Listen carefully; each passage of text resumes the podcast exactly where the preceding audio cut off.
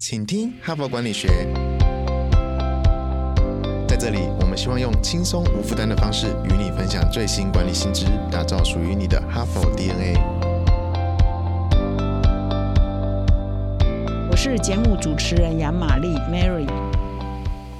大家好，欢迎来到今天的 Podcast 哈。那我们这一周的主题呢是谈危机管理哈。昨天呢是谈比较是从历史哈来看怎么，如果你是现在企业的负责人也好，或者是主管也好，你碰到了一些危机，你应该怎么处理？但是呢，危机呢事实上不是只有企业会有哈，你的公司会有，你的部门会有危机呢，也在每个人的生活当中，在我们的家庭生活里头，在我们的个人生活里头，也都处处有可能有危机哈。所以我今天呢要来特别。分享一篇是如何。啊，解除人生的危机哈！如果你人生碰到危机的话，应该怎么办哈？那这一篇文章的作者呢，我也曾经在 podcast 里头分享过他的一篇文章，叫做《打败焦虑的几种练习》哈，就是找出生产力的杀手啊。这一位作者叫 Sabina 纳瓦兹哈，他是一家这个担任哈很多呃跨国公司、大型的公司的执行长的一个教练 coach 哈，所以他曾经在超过二十六个国家工作，都有他辅导。的对象哈，他也是很多知名媒体啊，当然包括《哈佛商业评论》啊，包括这个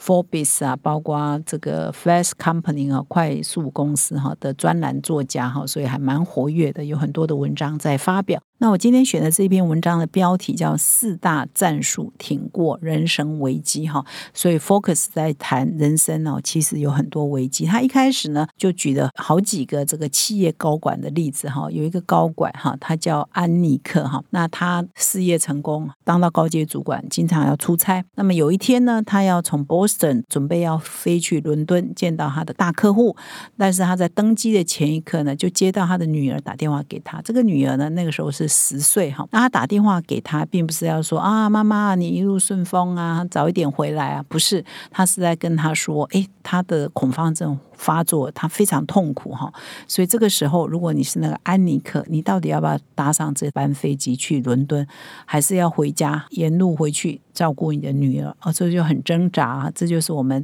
很多人呢在生活上真实会碰到，在工作。以家庭跟家人之间的两难哈，那第二个案例呢，他举的一个叫朗达哈，那他也是一家企业哈，大型公司高阶主管，他在一个礼拜内碰到两个非常痛苦的状况。第一个状况是他母亲过世哈，所以这一个礼拜呢，他一方面跟牧师呢就讨论如何举办母亲的追思会啊，这是他碰到人生的一个危机啊，母亲过世。另外一个危机呢，也是很难过的哈，就是他的儿子试图要自杀。所以呢，他要跟医生哈，心理科医师来讨论说，在家里头怎么辅导他的小孩，因为他的小孩想要自杀哈。所以呢，就是说，一个很成功的企业高管，他也会碰到他家人啊出问题，他必须要处理哈。这是第二个案例哈。那么第三个案例呢，叫做德瑞克哈，也都是这个作者哈啊 Sabina 所辅导的客户啊，就是说他事业一样很成功。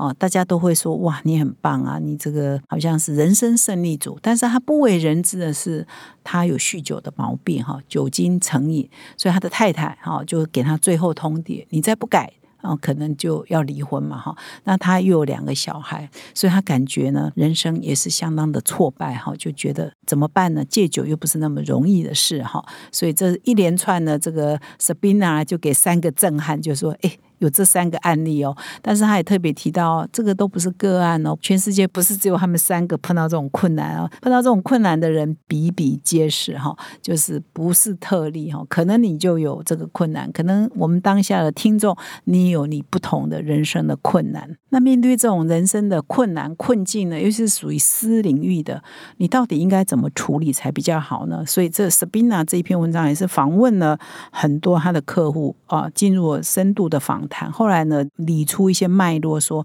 如果你呢也是属于刚刚讲的这三个案例的其中一个，你都有一些困难。当然，你的情境或许是第四个、第五个、第六个不同的情境，反正就是有苦难言了哈。那这个情境有时候也不宜公开了哈，因为有一点私领域的部分。可是它明显呢，这些问题会影响到你的工作表现。你原来该出差，你可能不敢出差；你应该要加班的，你可能不敢加班，甚至你必须要请一段时。间的长假，那你怎么样处理这个私人的危机？已经影响到你的工作，你怎么办？或者是说这些危机已经会影响到你的人生，你又应该怎么办？哈，所以很棒哦，这个作者也想出了，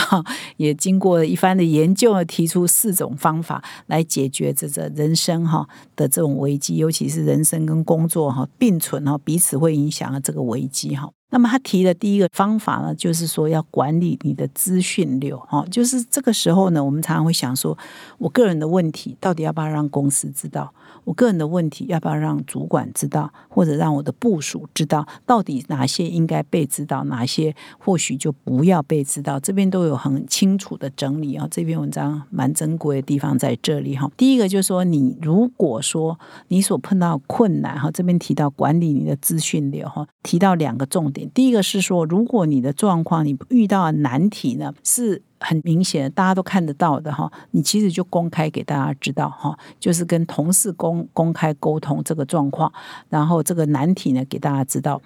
啊，比如说啊，你正在接受癌症的治疗。或者你现在出了车祸，这个你瞒不住嘛，因为你的外表就改变了，你可能就撑个拐杖来公司哈，所以这个瞒不住的，你就公开啊。那公开的时候，你可以有什么好处吗？就是说，哎，有同理心的同事可能就会帮你嘛，帮你跑跑腿啊，知道这个是短期哈的状况，他可能就帮你 cover 你原来该做的事啊。而且这边是瞒不住的嘛哈，好处是也避免谣言满天飞，神神秘秘啊都不来公司啊，或来的时间都减少。哈，所以如果说你的私生活的这些困难呢，是属于显而易见的，你藏也藏不住的，你就把它公开哈。但是如果说你的私生活是有一点隐私，比如说你的儿子想自杀这种哦，或者是说呃你的先生酗酒啊，或者你的太太要跟你离婚这种，这种如果讲的时候呢，公开呢，可能一方面就是真的非常隐私，而且呢怕别人用有色眼光看你，比如说你小孩问题很大。怕你的上司或你的同事认为说啊，你看他都不能怎么怎么样，就是因为他要分心啊去做家里的事，这可能会影响到你的被绩效评估的部分，会影响到别人怎么看你哈。所以呢，这个时候你就要轻描淡写一下，这个时候资讯你就不用全公开了哈。他就建议说，你就只告诉啊你最亲近的人哈。或者是你的工作最密切交集最多人，你只要告诉这些人啊，你的真实状况，比如你家里有一些特殊的问题，你的小孩怎么怎么样，这的确会影响到你的工作。那至于其他人呢，你就啊，谢谢你的关心呢，就不用讲太多。所以资讯流到底要揭露多少，依情况哈，以及依你啊的这个事情的严重程度以及隐私程度而做不一样的处理哈。所以这里呢，就是说，哎，这个也都会影响到你在办公室以及你怎么兼顾工。作与家庭蛮关键的哈。那么第二个重点就是说，你已经管理好你的资讯流了嘛？哈，你已经决定好我要跟大家跟谁公布到什么程度，都已经讲好了之后呢，第二步呢，就要明确表达哦，在这个特殊的情况之下，你重视的事情以及你的期望以及你的底线了哈。也就是说，你告诉同事说发生什么事情之后呢，你也要清楚的告诉他，你希望你接下来哈。啊，会做哪些改变？比如你要跟你的长官或者是你的部属说，我接下来呢，可能一三五。哦，都要去医院照顾我的妈妈哈。如果妈妈生病的话，或者是二四啊，要陪我的小孩去看医生哈。他想自杀嘛哈，那这个你就要得到资源嘛哈。但是你可以跟你的同事或者是长官，反正工作相关的人说清楚，说在这样的前提之下，你可以做好什么事情，而有哪些事情呢是你没办法处理的，你短期内需要一些资源哈。所以你就是把你的期望哈跟你的底线。啊，跟最重要的人都沟通清楚哈，这是很关键哈。那大家呢，应该会有一个同理心，而且这也不会是永远，可能是短期的啊，某一段时间几个月的，甚至一年都有可能哈。那你就是让大家呢陪你一起共度难关哈。这里很强调一个点，就是说你不要自己闷着头什么都不说哈。有时候你要适当的寻求协助，适当的表现自己的弱点跟脆弱啊，跟需要帮忙的地方，其实对自己是更。更有帮助的哈，所以千万不要就就完全隐藏起来，还按照过去那样子在工作，反而对你来讲，个人也好，对你的工作也好，都会是危机，因为你工作可能也没做好，你的家人可能也没照顾好，这样就两头输了嘛哈。第三个就是说每天都要照顾好自己了哈，就是面对个人的危机的时候呢，其实更重要的是要花时间照顾好自己哈。就算每天只有十分钟，让自己放松一下啊，让自己放空一下，让自己可以舒服一点啊，做一些可以让自己充电的或让自己感觉很好的事情，你也要做哈。因为面对危机，你需要很大的力气去处理哈，你需要很大的这个精神啊来面对，所以呢，好好的照顾自己。永远是一个非常重要一个点哈。那么第四个呢，就是不要怕啊，寻求资源哈。所以一定要从众人哈，从其他人那边找到你重新站起来的力量哈。所以千万面对危机不要独自面对了哈。比如说，如果你是一个主管，而你现在的小孩呢，你刚好的小孩在青少年啊，或者是蛮叛逆的，或者有一些特殊状况要处理，这个时候你就可以跟你的团队说，现在呢，工作时间呢会跟过去呢做一些调整，我必须要好好的照顾。我的小孩，所以呢，呃，什么样的啊情况之下，我就以前我都会做，现在没有办法，我就交给你们去处理。那你依赖下属，下属呢就得到了一个机会嘛，哈，因为你不做事，他们可能就要扛起来。那他们想办法呢，把它做得更好。至少呢，你没有办法做的时候，他们也可以 cover 过来。那也是培养他们嘛，哈。所以呢，从他们那边找到这个力量呢，也是很重要。千万不要自己扛下来。那么常常啊，如果你可以扛得下来呢，这篇文章的结论。就是说，走过难关呢，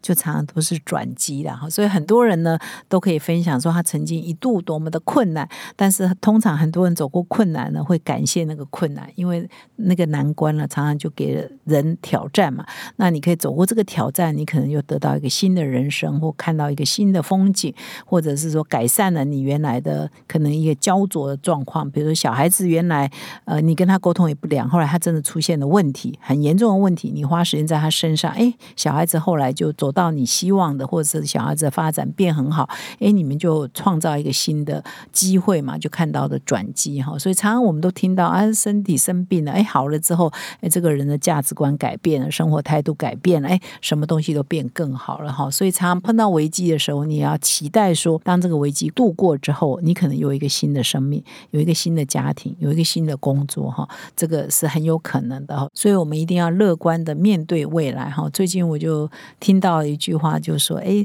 悲观者常常正确哈，常常就预言都正确，但是乐观者常常成功哈。就是你就是要乐观，你才会成功哦。光悲观了，都预测都对，那也没有什么用了哈。所以这一篇呢，也是。”谈同样的道理，然后就我们走过危机呢，它就会是转机来了哈。最后呢，我要跟各位听众分享，我们哈佛商业评论的个案教学领导者学程第七期要开始招生喽。那么自从去年一年多以前呢，我们推出这个个案教学的领导者学程，到现在呢，其实每一期呢都得到非常多的回响。那有些企业界的朋友呢，他几乎每一期哈，从第一期到第六期，现在要进入第七期的，他都参加。很多企业呢，负责人参加完。了之后，他觉得非常的好，所以接着就会派他的高阶主管啊，或者是甚至是二代啊、三代的接班人呢，陆续来上课，那培养企业内共同的语言。那么一位金控公司的副总经理呢，他在上了我们这个领导者学程之后呢，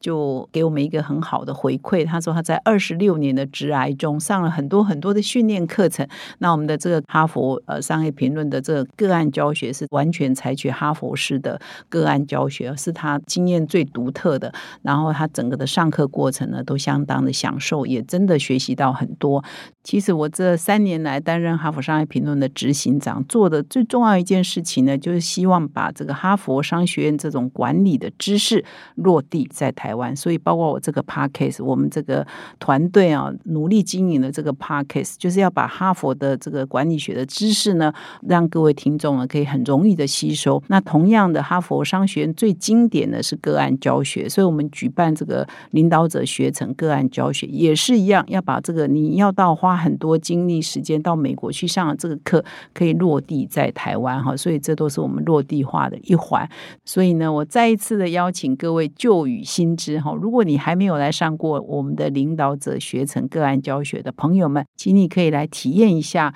那么，如果你已经上过的，你很喜欢，到你已经变成我们大家庭的一员嘛哈，所以感谢啊各位旧与薪资，可以来报名我们领导者学程第七期，会从明年的一月到三月呢，每一个月的一个礼拜六上课一整天哈，请到说明栏点我们的课程连接哦，欢迎你成为我们的大家庭的一员。感谢你的收听，我们再相会。现在就注册 HBR 数位版会员，每月三篇文章免费阅读，与世界一流管理接轨，阅读更多管理大师的精彩观点。现在就开始。